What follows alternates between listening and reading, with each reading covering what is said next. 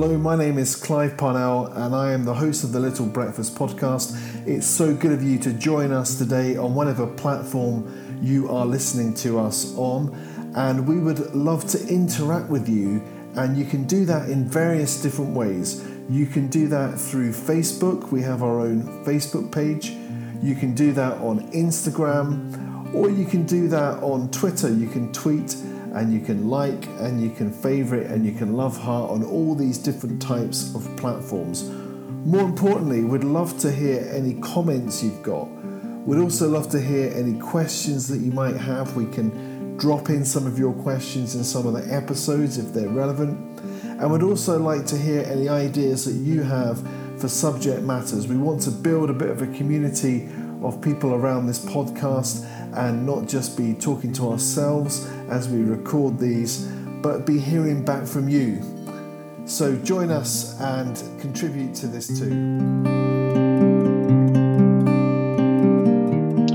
Okay, well, I'm really pleased that I'm joined by Michelle Guinness uh, on this next episode. So great to have you with us uh, today, Michelle. Welcome.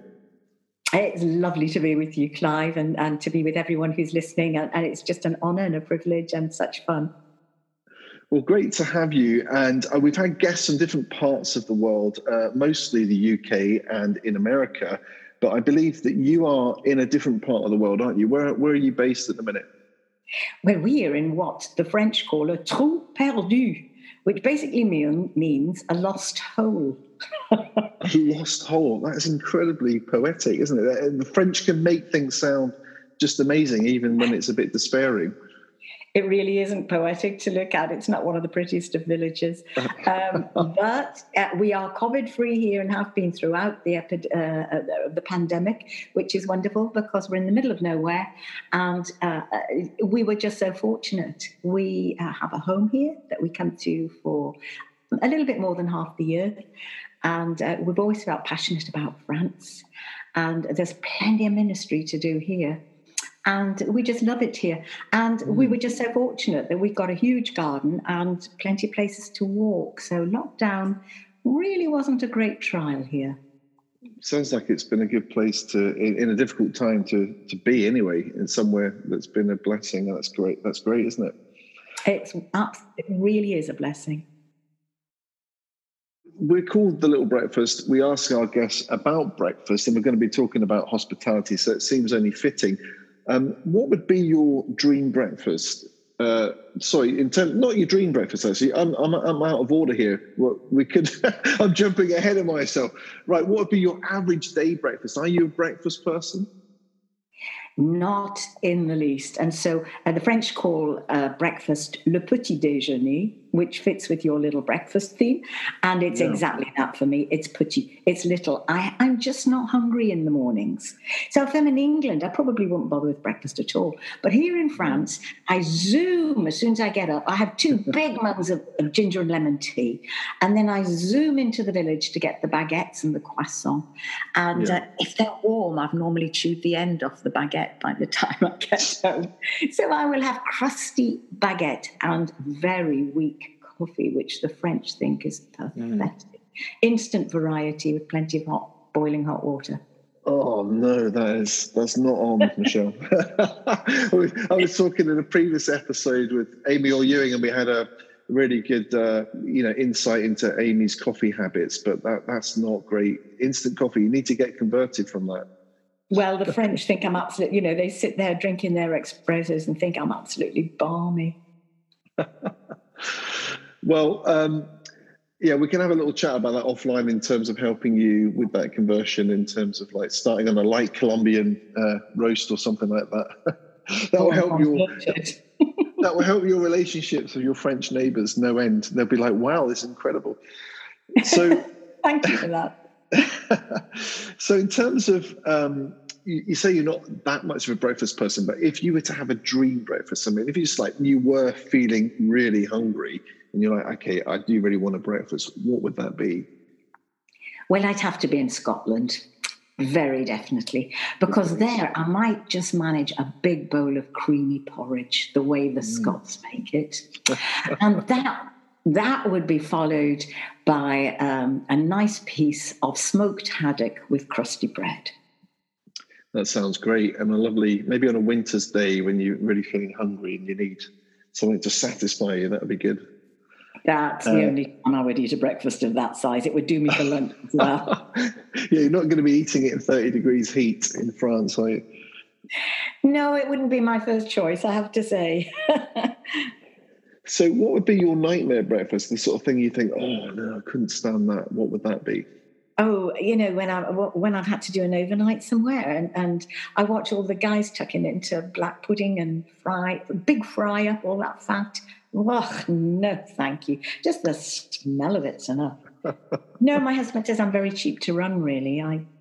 yeah, yeah, we're all different in that way. Yeah, I mean, I reach for the chocolate in the evening. That's a different story. Yeah, well, it sounds it sounds like you'd be quite an easy guest, so that's good. Yeah. Um, in terms of your own life, some people would have heard about you, Michelle. Other people won't know you. So it'd be really good to hear a bit about your background in terms of your family, ministry, things that you've been involved in over the years. It'd be great just to hear a bit about that. Um, where shall I start? Because it's in 13 books. now, I'll try and be brief. bear with me. I was brought up in a practicing Jewish family and became a Christian uh, in my late teens, having read the New Testament. My friends suggested I read it because I was looking for more in my life. Uh, my mum has. Uh, she's still with us at 91, uh, um, obsessional compulsive disorder. And it's hard to grow up with a mum uh, with mental health problems. And I, I, desperately was looking for more. And these friends said, read the New Testament then. so I found one with Lady Chatterley's Lover on my parents' forbidden bookshelf. Took it to my bedroom and read it by torchlight under the bedclothes. I also shared a room with my little sister, and uh, I wasn't allowed the light on after lights off. And I was just blown away by the person of Jesus Christ. He was everything I was looking for uh, everything I was hoping for eternal life, fullness of life, vibrant life. Uh, and uh, it, it, has been very exciting over the years. There have been tough times. My parents, when I was baptized, told me never to come home again. Uh, but uh, months later, we managed to rebuild our relationship. But, and, and, then I found myself married to a Church of England vicar, which was a big surprise to me. I thought I was condemned to a life in purple crimpoline, but managed to avoid that. And um, so, uh, uh, and uh, the doors have opened to all kinds of opportunities for me. I worked uh, in the media for several years, presenting a BBC lunchtime. Uh, uh, local radio lunchtime program, and then I moved on and um, I worked in the NHS in communications and public relations. That mm. was a challenge. mm. So well, quite varied, yeah. Yeah, it's been it's it's been wonderful, and here in France, just to tell you briefly what we get up to, uh, we have something in our home we call deux sources, two um, sources, because we have we have a little lake that has two sources. But also, we felt we wanted an event that uh, were two sources for the people who came: a relationship with God and a relationship with each other. And it's mainly about eating. mm. It's, it's mm-hmm. wonderful that people come to worship, they come to share, they come to have fellowship, and then I mean it's French and English. This is once a month, and there are about forty mm. in our home, thirty to forty. I make the biggest English afternoon tea you can imagine. um, uh, it's wonderful because the French they don't have iced chocolate cake, they don't have butter icing, and they don't have flapjack, and they don't make sweet things with ginger. So it's it's it's quite a revelation to them. Yeah. And uh, that's, we've seen all sorts of folk come to our door people on their own, people who are having chemo, people who've just lost a loved one, because expats tend to be a bit older. Uh, mm. they're retired. But then we have younger French come too, and it's a wonderful mix. Um, so that's one of the things we do. We preach in a lot of places. Uh, uh, not me, Peter. They're not over keen on women preachers over here, which I found quite hard to uh, submit to, but I do and go on loving them. and and the funny thing was when I was preaching at one of our home uh, sessions, the three men who were most opposed to women preaching were all sitting there. And I thought, thank you, God, that's great. So uh, we have a lot of fun here, a lot of friends, and many, many opportunities just to, to, to be almost missionaries here, I suppose. And mm. that would partly the aim of the object. That sounds so interesting, so varied, and even just the descriptions of your baking is varied as much as your lifestyles. so it's uh, interesting, sort of how the Lord just takes so many different flavors and sounds and smells, as it were, and mixes it all together, doesn't it? Takes our lives and, and uses these things. It's incredible. So, Isn't it? Yeah, it's quite extraordinary. I mean, I was uh, sort of struck by London afternoon tea can cost you 50 quid a head. And I thought, man, mm. I can I can do this for a song. We don't charge people anything actually, and there's always been more than adequate provision. Uh, but it's yeah. it's very exciting because it started. You know, you st- hospitality is quite a difficult. Um, issue is much harder than you think because you start doing a tea and somebody says, Well, I don't eat sweet. Can you do savory? So you look at the recipes and you find smoked salmon scones. I can do that. Then they say, Oh, I'm gluten free. Can you do that? Cakes with almonds. Yeah, I think I can do that. And then they say, I don't eat butter. I'm vegetarian. oh, right, right, right. Yeah, let me think. Let me just check a few recipes. And then they say, And I'm vegan. Um, I don't eat eggs. and it goes on and on. Wonderful. Uh, well, you just mentioned the word hospitality, and we're going to be talking specifically about why hospitality matters. And just in terms of uh, a lead into that, uh, Grace and I, my wife, were at uh, Spring Harvest in France, um, LPO, as it's known to those that have been there. And uh, you and your husband were speaking at that week, and you were talking about hospitality. And uh, we found it really interesting because I was on sabbatical at the time and it seemed like, and I'm sure you've had this experience as well, Michelle, where it seemed like everywhere we were going, it seemed like the same theme kept coming up. You know, so we went to a, a church on sabbatical. They were talking about hospitality. You know, we went and put on a, a podcast or something. It was on hospitality. Then we turn up at Spring Harvest, and you're talking about hospitality, and it was a great real, really great week and a really great um, to hear from God's word um, what that's about. And so, just as a really basic question, I suppose, before we get into looking at what the Bible might say and what, what have you, is just as an introduction to hospitality, what, what is hospitality? I think hospitality is so much more than inviting people into your home. Your home is your special space, isn't it? And mm. it's opening the door of your heart and your privacy, and uh, the it's opening the door to you. Um, yeah. And it's if you um, are if you love god with all your heart soul mind and strength then you're opening you know he he is here and you're opening the door to somebody coming and meeting with him. And that is just one enormous privilege. Mm. I, I, often think that um, you know when we uh, it's funny we're selling my mother's flat at the moment because uh, she's in a home and people are coming in and saying um, oh it's not ready to live in uh, mm. And I think I said, why, why, do you want a place that's ready to live in? You want a place that you create, a mm. place mm. that is the environment that you invite people to. I mean, okay, you may buy a house that's ready to live in, but you're going to change things and you're going to look at what you can do that the moment people walk in, they feel, they go, I can breathe mm. here, I can be here. And um, it, it, I mean, we, you know, we've had this old saying, the Englishman's home is his castle. Mm. And very, very hard to break through that when I first became a Christian in, in years ago. But I think that has changed. And it, it, it's now my favorite thing, really, is to mm. um, just have people come and enjoy and to be. Mm. And to, to feel God's presence. I mean, it's especially, you know, when we have one of these events and I look and I see a man who I know is, ha- is having chemo and he's mm. sitting on a bench looking out at the lake and you can see he's just enjoying being in God's presence. That, that just blows me away. It's interesting when you talk about it being, you know, creating space and particularly in people's homes, because I think, you know, when we think about hospitality, it's almost like that word's been appropriated to sort of mean um, you know, people study degrees in hospitality, and it's almost like sort of a form of entertainment. You know, that you go somewhere and they are carrying out hospitality on you, for you, to you. You know, so that you go to a hotel, you go to a spa weekend. And I wonder, in terms of your description, to what extent have we lost the understanding of hospitality that you're describing? Yes, hospitality is not a dinner party, I think. Um, mm. I mean, people around here, uh, we have friends who are expats and they, they've come from quite uh, responsible jobs and they do do dinner parties. And they're very pleasurable.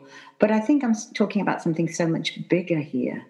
Mm. Um, and, and I think that, you know, the, the cooking is almost it, because it's become a thing and you can watch celebrity chefs and you've got to do it right and people can get quite um, anxious about their cooking and their baking. It's got to be perfect. My favorite uh, cooking, and, uh, and I, I, wrote a book called The Heavenly Party, which is all about celebration. And I was determined, uh, it's got 50 recipes in it, but a number of them would be just open a tin of this and open a tin of that and open a tin of the other and throw it, throw it in. and it, you know, in our experience in ministry too, I was thinking back over the years and to me, one of the most precious, precious things that happened. We, we, we took in a young man who was being badly abused by his father in his late teens, and we took him in till he could find somewhere to live. And he had a problem with bedwetting and all sorts because it just been he was just traumatized. And he did. He eventually found himself this this tiny little bed sit, and he invited us for a meal. Now, I can't even remember what he cooked, but I know it was wonderful. It was simple. He only had a two ring hob, and he put something together for us that was a banquet. Uh, bless him. Uh, he never cooked in his life either. And, and that to me was the essence of hospitality. Um, and it mm. just broke my heart for this young man. I'd love to know where he is today. But um, hopefully, mm. having been in our home for a few weeks, you know, there was a foundation there laid. You don't have to put on the most uh, uh, wonderful of meals. It is very often, if we have people who call and it's lunchtime, I just say, oh, stay. Have you got enough this day? And there always will be. There'll always be something in, in the pantry, a tin or two, mm. or frozen bit of this or that. And so I think it, it needs to be simple. Um, because I think there's a verse, isn't there, in the Proverbs that's better. Better is um, a dinner of herbs with love than a feast with hatred. Um, yeah. You know, here in France, everybody's growing everything anyway, so you have the most yeah, amazing, yeah. amazing vegetables. Oh yeah.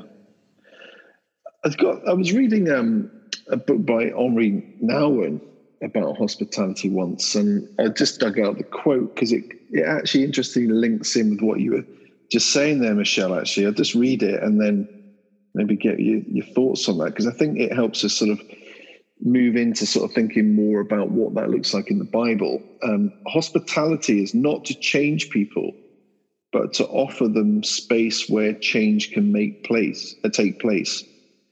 It's not to bring men and women over to our side, but to offer freedom, not disturbed by dividing lines. I thought that was quite interesting. This idea of you know, it's not to change people, but to create that space, which you were talking about earlier. Yes, uh, yes, where they can be truly themselves. I think there are occasions, however, where we have certainly gone out of our way to invite people we knew were hostile to us in the mm. church or mm. hostile mm. to what Peter wanted to do. Not to talk about that, but to try and win a friend. Yeah. Um, and hope that by the end of the evening a relationship had been established. And often it was, sometimes it wasn't. Um, so, yes, it's allowing people to feel that they are more true to themselves and they go that that that that that's the whole point of meeting with God, isn't it? Um, mm. You don't want them to. You, you're not going to ram your ideas down their throats. There, there is so much in our society, and Amy was talking about this now, where we're not free to have our own opinions and our own mm. views. But I would hope that the, the essence of hospitality is, is, is exactly that that mm. people are free. Uh, sometimes they may express views that we think, oh my goodness, I can't go along with that. But somehow we've got to, even if we choose to differ, mm. we go on loving them because because that, they're in my home, and they have they're entitled to that in my home. And you were and you were talking there about inviting even those who might be more hostile with you. I mean, the and and that's without an agenda, isn't it? It's not sort of saying, "Well, I'll have you round to my home because this has been difficult, and I'm actually going to do X, Y, and Z, and you'll change. It's creating that space for what we would see as as true fellowship or exercising loving others deeply, as it talks about in 1 Peter, in terms of not offering hospitality without grumbling. And I think, in terms of how that leads us into thinking about the Bible, it'd be really interesting to think about, you know, why is hospitality in the Bible? Why is that prevalent amongst Jesus's ministry, for instance? And, and you know, where where do we see examples of that that can help us? I, I was just going to, yeah, I'm just come to that, just to add something there, Clive, that yeah. uh, it's very Jewish, of course, as well, to invite the stranger in. And mm. certainly a Sabbath, um, my dad had two non-Jewish, he was a doctor and he had two Jewish, uh, non-Jewish partners. And they always, they didn't stay, but they used to come in and share part of the Sabbath occasion with us. Um, and when I first became a Christian, um, there was one occasion when I was baptized, and I mean, things were really tough for me, and I was very much alone. Mm. And the people in the church were over the moon, but not one of them thought to invite me around for a meal. So I popped mm. around the synagogue the following Sabbath, and I was inundated uh, because they knew I was a student. And they said, You know, it's just not right for a Jewish girl to be alone on the Sabbath. You must eat with us. Um, and I, I couldn't, I've never forgotten that comparison. So, yeah, it's there very much in scripture, uh, right through the Old Testament. Uh, the, the, great festivals, the great occasions where people camped on the hillside together in large groups. And Jesus would have gone with the rest as a child, uh, three days' journey by foot, three days back, camping all the way, eating together and then celebrating the festivals together uh, and the new wine flowing baking the bread there. Must have been an amazing occasion wonderful smells you know and mm. then of course they they would march up to the temple. So it is a, it's there in in the whole of the old testament. And then in the new i think jesus then lives out his upbringing and what he's seen. And we have more words that he spoke over the meal table recorded for us in the New Testament than ever he said in synagogue or temple. Uh, uh meal tables, I mean, mm. I, I, think um, John Bell, when he was at Iona, used to do a talk called Jesus Was a Fat Man. he was always eating. and um, I'm not sure he was. I mean, the diet must have been amazing. Mm. And, you know, the aubergines and the courgettes and all the fabulous fruit that they would have had in, in the Middle East at that time. But I was very struck the other day. I picked up, uh, I was reading Matthew's Gospel, and uh, Jesus has just had a really bad time in the temple with the scribes and Pharisees. And it, just this little phrase. So he went off to Bethany. Now we know Bethany is, uh, you know, it's a, a, a two-hour walk out out of Jerusalem. But why did he go to Bethany? Because that's where Mary and Martha and Lazarus were. That's where his friends were. And when his heart was heavy and he was heartsick, where did he go? He went to mm. them because he knew he could relax in their company. So that's a different occasion. Well, there are other occasions when he's he, he, he's been invited to a Pharisee's house, and he has to be much more on his dignity because people are then invited in to meet the guest rabbi and to hear what he has to say. So that would be a more formalized occasion. Um, and yet we know that actually all sorts of situations broke through, like the woman with the alabaster jar of oil, who, who was some kind of a loose woman, and she suddenly appears and ruins the occasion for the host. but Jesus, for Jesus, it's the perfect occasion to explain what hospitality really is. It's about welcoming whoever comes and taking them into your heart. Um, Mm. And then, I mean, one of my favourites, I have to say, would be Zacchaeus.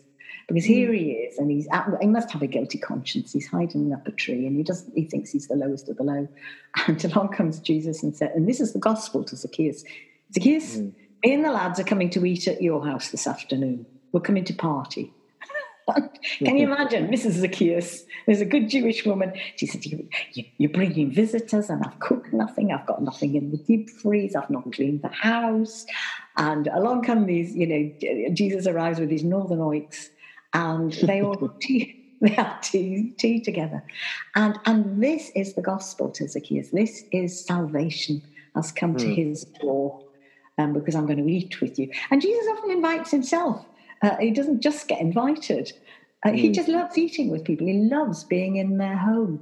And he's very comfortable in people's homes. I mean, he's quite comfortable saying to Martha, You do not have to be stuck in a domestic mold, Martha. Yeah. Yeah. Mary has, has uh, she's ch- chosen true discipleship. Whether you're a man or a woman, you can follow me um, and and listen to me and sit at my feet. Sitting at a rabbi's feet was what you did. If you were their disciple, uh, you followed them and you sat at their feet when they taught.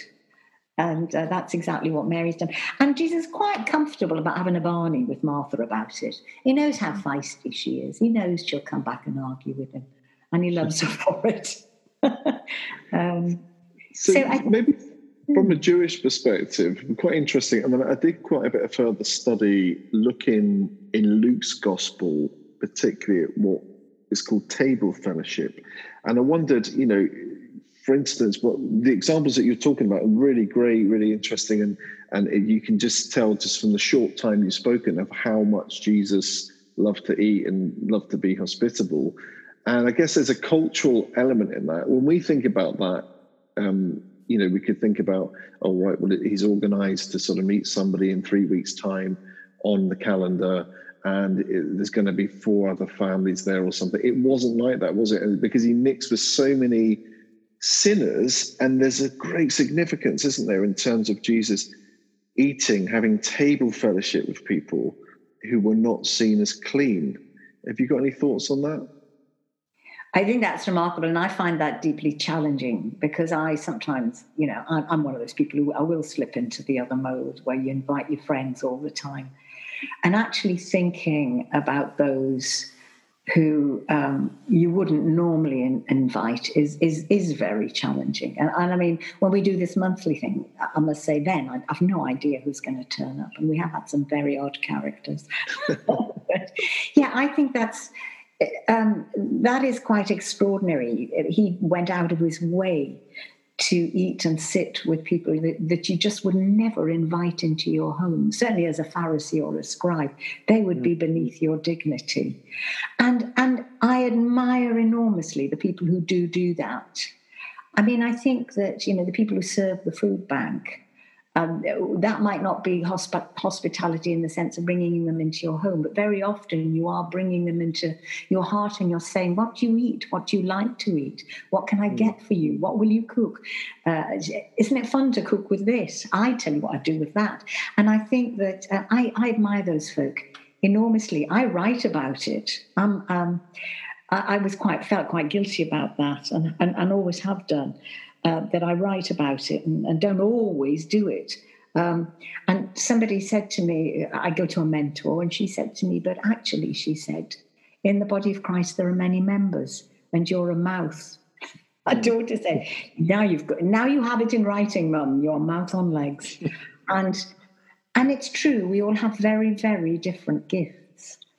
And I think that um, if we feel uncomfortable about um, inviting some of the folk that we might like to invite, and we're a bit anxious about the risk, then we can get together in groups and do it mm. as a mm. home group, do it as a small group, do, as, mm. do it mm. as an extended family thing.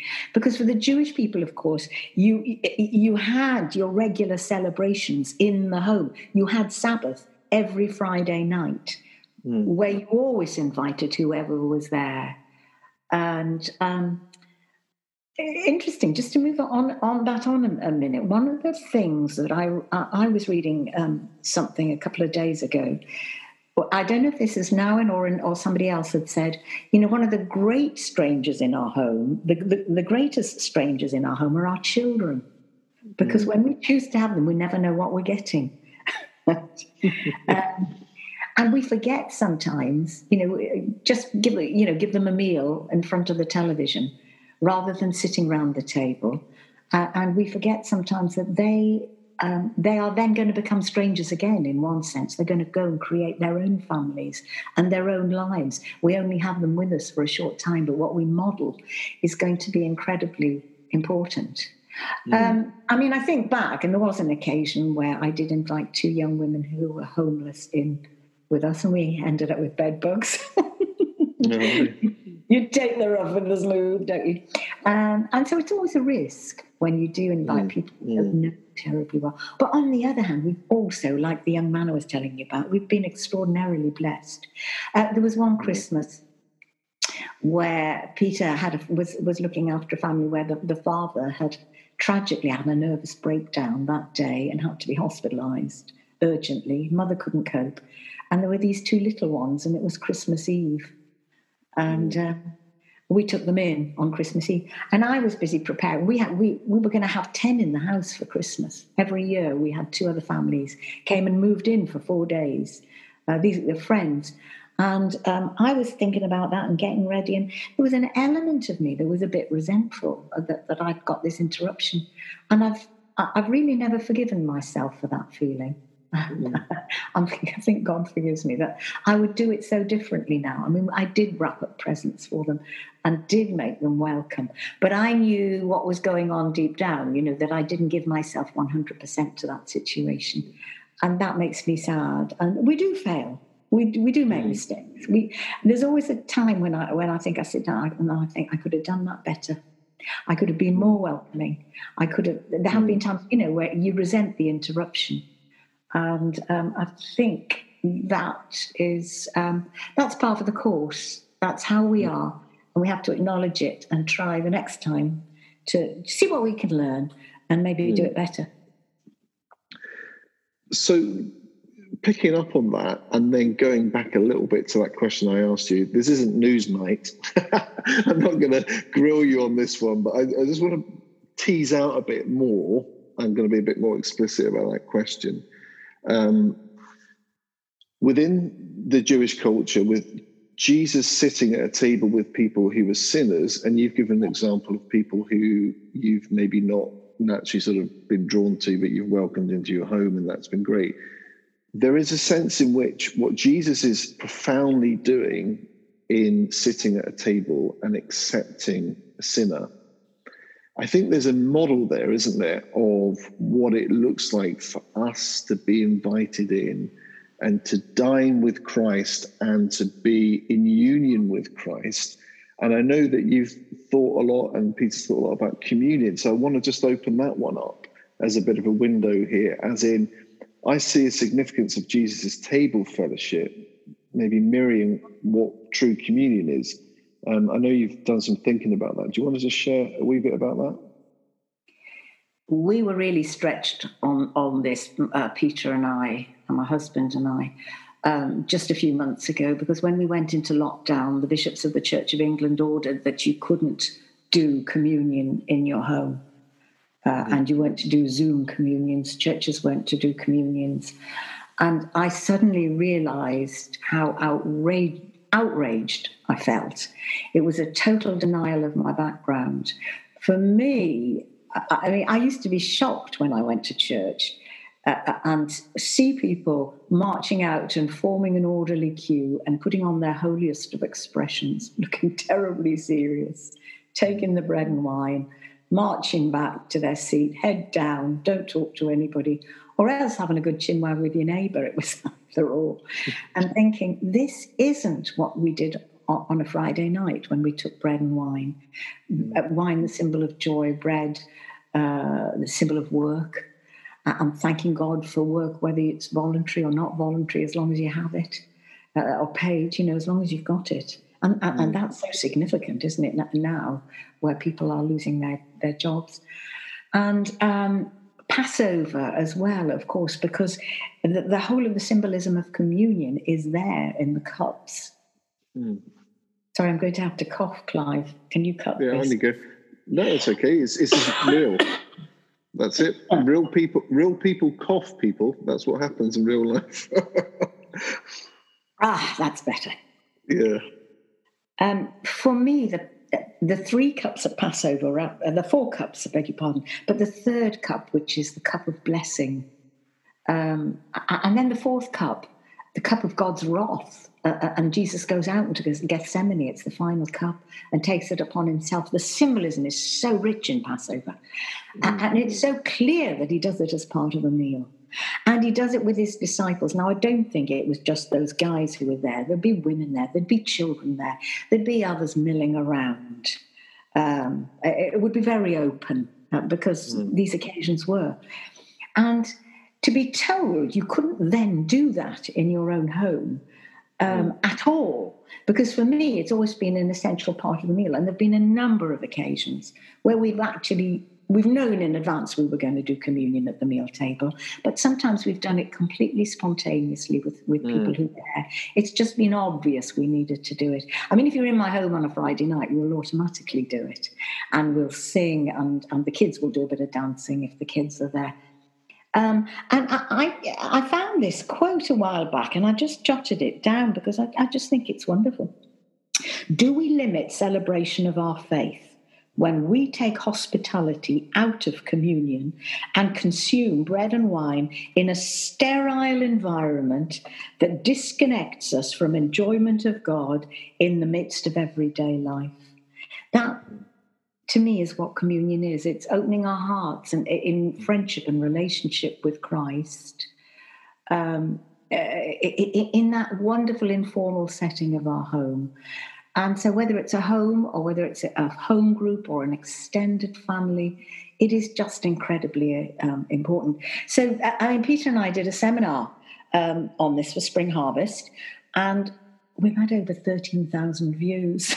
it's just incredible. If you were actually at Spring Harvest, you might get 150 in a straight but it's obviously an issue that's rung bells for a lot of people, and I'm excited about that because mm. I think maybe we'll do communion differently. It will become part of our normal hospitality with whoever yeah. we're with. To invite, well, no, we're not inviting Christ, He's there, but to say we recognize you're with us, we recognize your presence, we feel mm. your loving presence, and uh, it's you know let's let's remember while we do it. Um, so, you, that, uh, that, that's really interesting. I want to pick up on that. It's, when you talk about sort of communion in more of a sterile environment as opposed to one that's dining and singing and eating together, which is clearly a sort of a picture that you would have on the Jewish Sabbath, um, is do you think that what we're doing then regarding communion and what we're doing indeed with a lot of our hospitality? With a kind of Greek Western sort of mindset is a, is a bit too reductionary then. Do you think we need to be a bit more celebratory in terms of communion and our lives as Christians? Well, one of the things that pushed me into doing this seminar was, you know, Jesus said, when you do this, remember me. yeah. I often think, what, what am I remembering here? And what is everybody else remembering? What exactly are we doing when we take communion? Mm. And I think that because we formalized and ritualized it, there was a tendency for me in church to simply say, Oh, right, I've remembered Jesus. That's it. Thank you. And Peter was horrified when I told him that. He said, You know, it's mm. just so much more than that. Mm. Um, I, I, and so, yes, I think that we have devalued it in some ways. I mean, I think it's great when a whole community comes together to do communion, but I think we should maybe think more carefully about simply making it a tag on mm. at the end of a service. It should be more, you know, in the midst of the service or, or, or lead into coffee and biscuits or mm. become much more integrated as part of our celebration and our lives together as a community or maybe you know look at doing it getting round in a circle and doing it mm. or we tried various ways of doing it here in in in, in, in this sources this two two springs that we do in our home doing it in a circle doing it uh, handing it to each other uh, just just trying to explore how do you do this when you've got quite a lot of people but it feels like it's a vital part of our lifestyle and we are welcoming jesus into mm. our hearts home. I think the point you make about what do you remember regarding Jesus is very significant because many times of communion in churches can feel like um, a sad funeral, as opposed to a time of celebration where, yes, Christ has paid for our sins by the shedding of his blood, but also his resurrection. And now his ascension, and then one day his return, where he'll make all things new. So I think I think the biblical and theological understanding of who Jesus is and what communion is about and what it means to be human seems to me all a bit integrated there. You know, and if you've got one of them off or two of them off, it will affect, I think, probably your understanding of hospitality with God and others. Yes, and I think also that I mean I'm delighted that in most of the churches I, have gone to, not not here in France again, um, children can take communion. Who are we to say they don't understand what it is? Do, do we fully understand what we're doing? But on the point that you're making as well, I mean, the Church of England, Peter um, just is horrified by this that um, you, in the beginning of the service, you do the confession. You confess your sins, you receive Christ's forgiveness and, you, and you, uh, God's forgiveness, and you move on to celebrate. In the Church of England liturgy for communion, they go back to confessing the sins again.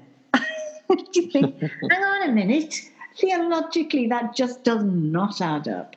Not when you're, you know, you're, it's a time, for, as you say, for celebration and Thanksgiving. And I think it does help us to have children there, but not just mm. there. They should be taking a key part in the service.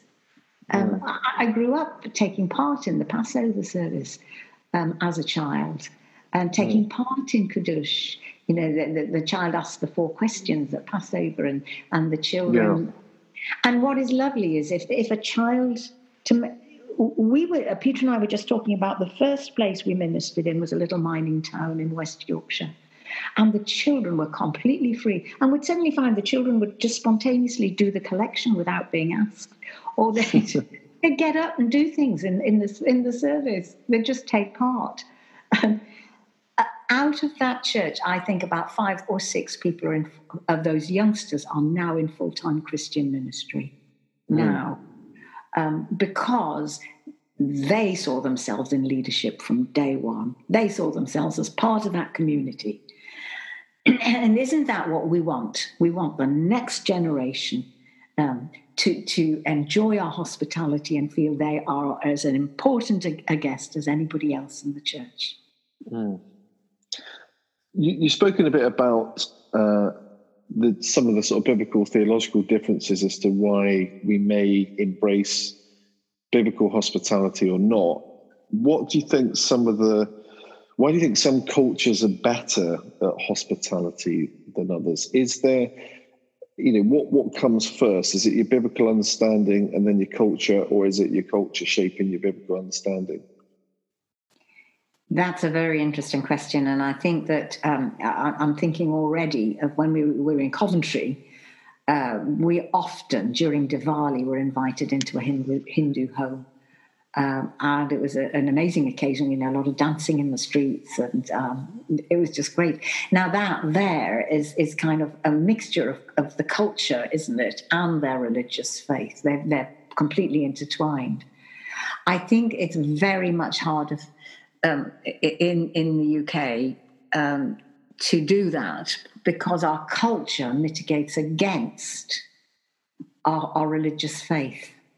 Mm. And so, what we are doing as Christians, and what the Jewish people are doing, I have to say as well, uh, and uh, and Hindus and Muslims is radically, radically different from anything that we see in our culture, where you just go and get a takeaway. I, I used to uh, we lived in Lancaster for a while, and there was a block of flats opposite. And I, I, used to look in the windows, and there'd be all these people on their own sitting in front of the television with the dinner on the lap. Mm. Um, and, and, and, so that's what we're fighting against. The interesting thing is, though, is what happens when a Muslim or a Hindu says to you, "What do you do at Christmas as a Christian?"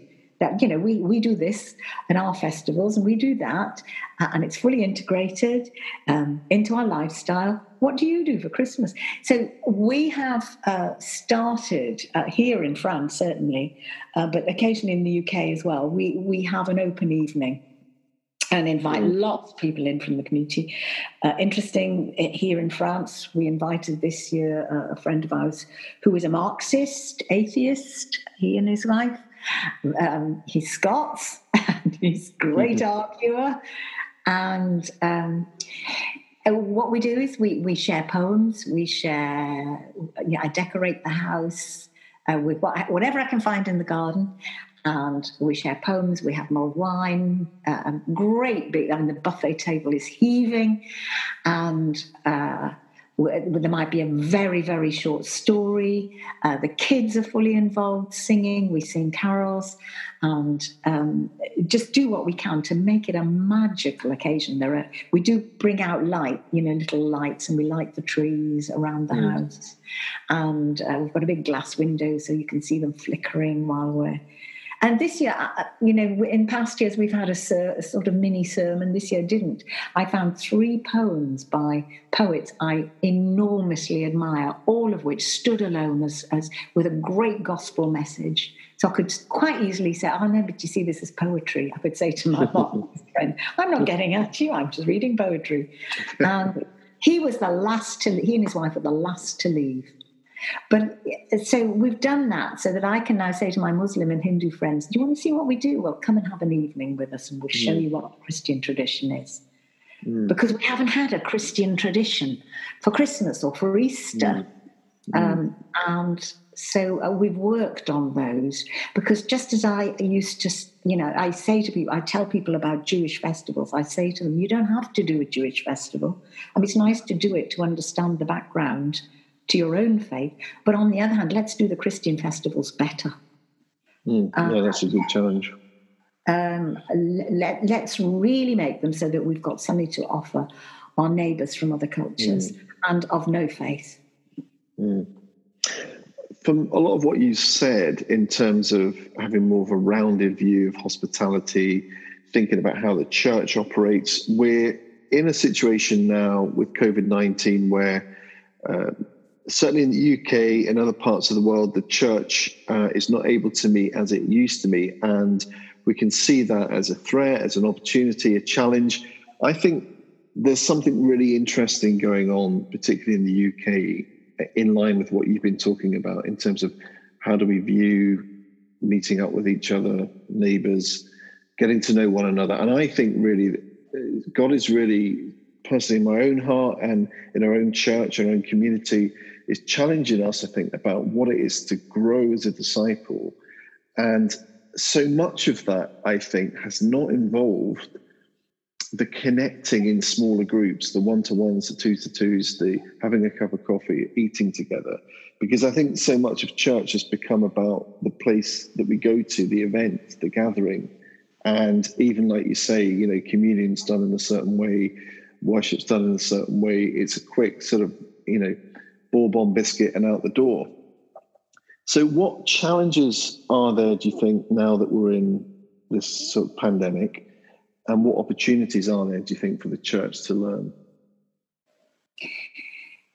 I think that um, we're going to have to act quickly because as soon as we have um, finally got a vaccine, and as soon as we're seeing this pandemic off, there'll be a temptation to go back to things as they were.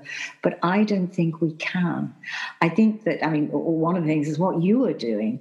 Uh, we too have been doing our, our group on Zoom, and we've had a wonderful time. I mean, yes, some people do uh, struggle with the technology, but it's also meant that some people who've never been to our home before are actually joining us on Zoom. So we're meeting people that we never met before. And we find it quite important to, um, to do communion mm. and to make sure that we all eat together. At the same time, we say, right, now eat the bread, and this is what we're doing. And now, and it can be very, very moving still on, you know, mm. doing it live uh, but not together. We are still together in spirit. The Holy Spirit isn't bound by the pandemic mm. you can get around. and, um, and so I think we need to be much clever at using the technology we've got to reach those who wouldn't normally come to church. But I think for those of us who do meet up again, we are meeting again in France at our church. We all have to wear masks mm. and maintain social distancing. And it is rather strange and forced, I have to say, because you can't touch each other and touch is hmm. very natural. So in France, they give each other the bise. Um, yeah. And that's how the pandemic spread here initially. you know, people were so busy kissing each other. And mm. actually, it's quite a relief not to, not to have to do all that kissing. Um, but we do touch each other and hold each other and hug each other, and we can't do that um, at the moment. So maybe we will learn to appreciate things like touch, how we use our bodies, because you on Zoom you can't dance, you can't move. Um, I've I've just been working on a sermon on David dancing, and I thought the first thing would say that there probably is no story in Scripture that more puts the fear of God into a man's heart. and he might have to get up and dance. you know, yeah, yeah you, can, you can cope with us being struck dead, but yeah. a bit of dad dancing. Yeah, rather struck dead than rather than dance. But yeah. um, I think perhaps we are going to have to learn coming back together to appreciate each other more to yeah. uh, i think a lot of people because while the pandemic while the lockdown's been on have been checking on each other are you all right can i shop for you can i and, and just be mm. aware of, of, of, people and and what their needs are um, mm. and i think maybe go back to the drawing board as churches instead of saying well let's just go back as we were actually sit down and say now how are we going to move this forward um, mm. how are we going to be more of a community? How are we going to be together more, eat together more, and yet still be drawing in, going into the highways and byways and mm. inviting mm. in, you know, as in the parable that Jesus told? Uh, yeah. Bring in people who wouldn't normally come. How are we now going to do that? Because a lot of people who've never, who haven't been to church for years, have been watching live stream. Yeah. How, how are we going to cross that bridge and bring them into a community? Yeah.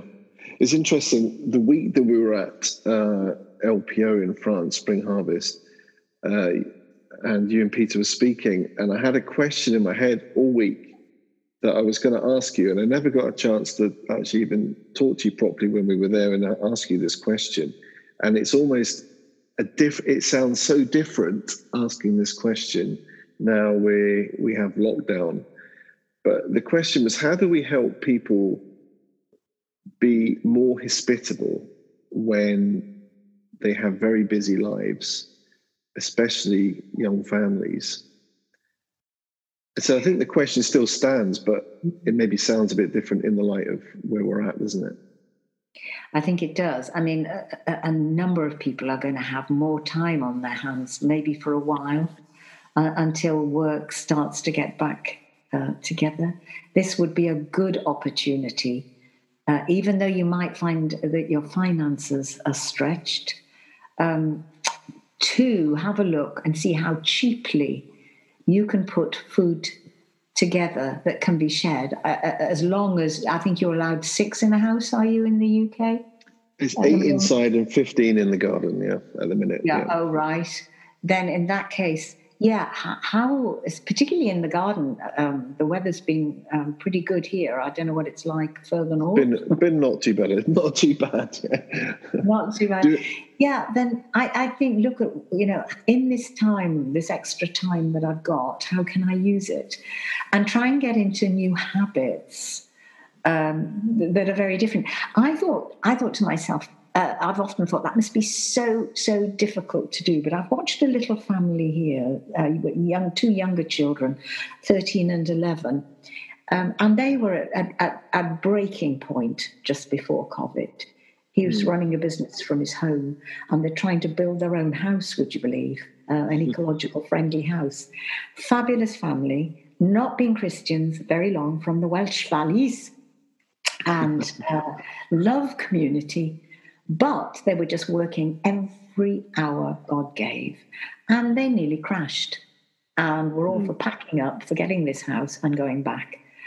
And um, they decided that they would write down a new lifestyle for themselves. And I thought, oh, how long, you know, will you live that for? But they are living it. Interestingly, mm-hmm. they're doing it. They've written themselves. This is this is what life is about. This is what we want. These are the people we want to invite round. These are um, this is you know we want and they are they're living in a sort of an extended mobile home at the moment, but so hospitable. in terms of sharing what, what little they have in that house until their, their, their house is built. And it can be done if there is real determination. If we say to ourselves, I am not returning back to that lifestyle. I don't care what mm. doors open and how much more work I've got. Um, this is a, this is a, an absolute priority. This is mm. a part of my Christian faith. It is part of loving God with all my heart, soul, mind, and strength. Uh, and our mm. strength, the word used there is is me'od, that means much or muchly loving God with all my muchly. So, with all my very, it means very, uh, with all my very, all that I've been given, even if that's a lot less now than I had before COVID. Mm, How mm. do I love God with my, my muchly and my very? It's all that belongs to me, it's my home, my possessions, my gifts, be it baking or gardening or um, just welcoming people. And if I really cannot cook, you know, just with, with some bought the packet of biscuits and a, and a cup of tea. Um, mm. Because a lot of people are on their own as well. And, and hospitality isn't just for families and couples, mm. hospitality is for single people. And mm. some of the single, some of the guys I know are just uh, brilliant mm. at it. Um, and so I mm. think that it, it's going to be a determination not to be swallowed up in, in the busy, but to mm. deal with what is, uh, or the urgent, but to deal with what is really necessary and vital. Um, as, mm. as an expression of our love for God and as an expression, um, because we love Him, we love others.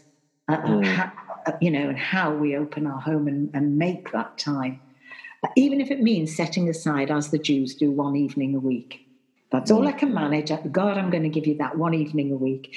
That's going to be an extended family time. We'll start by experimenting just as a family, having time round the table on the Sabbath Eve. It might be a Saturday night if that's, you know, what you prefer, ready for Sunday.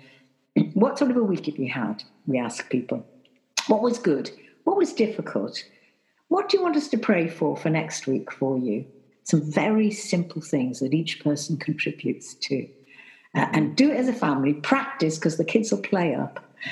and, then, and then feel ready to invite in the neighbours and invite in your friends and invite in maybe one or two folk you don't know at all and take the risk. But I think until we start doing it on a very, very small basis, uh, we won't ever get in to a discipline and a, an almost a ritual of doing it. And it may be mm. Sunday lunch. In Peter's house, it was Sunday afternoon tea. Yeah. Our house, it was Friday night. Yeah. Sounds like that. That's really helpful because it sounds like when I take a step back from what you're saying there, Michelle, it's almost like we've got to form good habits. And what we were doing before was quite a lot of bad habits. I think we were buying into individualism, we we're buying into a sort of um, a meism culture like okay here's my here's me here's my castle here's my domain here's my family here's my family time and surviving in many ways, but actually to create those habits, which I also, what I was picking up from you when you were sharing that was how our lives shouldn't be so compartmentalized. I think there's, you know, that, that sort of physicality to what you're talking about is really encouraging because it's like, you know, the much or the very is about with our physical you know, interaction and our baking and our making and our shaping, isn't it? I think there is always in us this temptation to divide the sacred from the secular. What is ordinary with what is holy and special? Not just holy. I mean, the Hebrew word actually means set apart, special, different. And I think, yeah, you're absolutely right. We need to integrate the two completely and see our work is special and holy, but um, our home, um, you know, is a place for having fun and, and for expressing our joy, but it's also a holy place as well. So the two are completely integrated. And that's where the word integrity comes from. That, that's what gives us integrity as Christians, where all of our life is special, all of our life mm. is set apart for God. Um, and therefore, you know, if, if it's all set apart for Him, which bit should be doing mm. what, when? You know, some, some things I have to do. I have to get up and go to work, or I have to work here in my home. Um, but what do I do with the rest? Here it is, Lord. What do you want me to do with it? Yeah. Well, it's been great to chat with you. Um, I am not. I've not made it to France this year. I won't make it to France, and I can just imagine myself sitting out in the garden, having lovely cheeses and apricots and all kinds of lots of uh, fresh fruit that you're going to be having over there. And I'm not oh, jealous, of course. are amazing at the moment. this is a time of year, isn't it? A seasonal time of year for those. And um, yeah, I mean, I do. Well, you know, how can you not love French food? Amazing. Um, it is. So, it's, it's great. I know. I'm so blessed.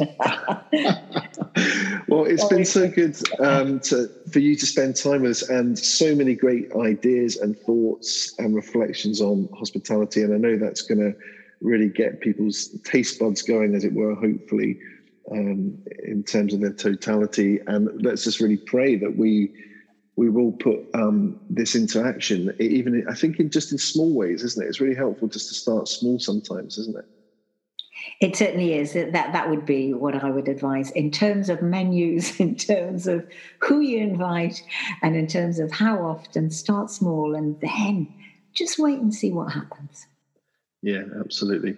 Well, great. Thanks again. And um, just to remind the listeners that you can comment or ask questions on our social media platforms. You can uh, connect with us on Little Breakfast on our Facebook page. If you haven't liked that yet, then please do so. You can also uh, get in touch through Twitter, ask questions or comments. And what would be really for us, uh, helpful for us, is if you're on Apple uh, you can subscribe and you can also uh, review and like the podcast and let other people know about it. We've t- spoken a lot about sharing today, and we really want uh, other people to engage with this and to share it with people. We don't just want to be making it for the sake of it, we want people to be blessed by it. So, really go out there and share it and comment and like and all that kind of stuff. We don't want to over promote ourselves, but if you found it a blessing, then share it with others and be a blessing. Thanks again, Michelle. Thanks. Thanks so much. Thank you for having me. It's been wonderful sharing hospitality with you. yes, absolutely.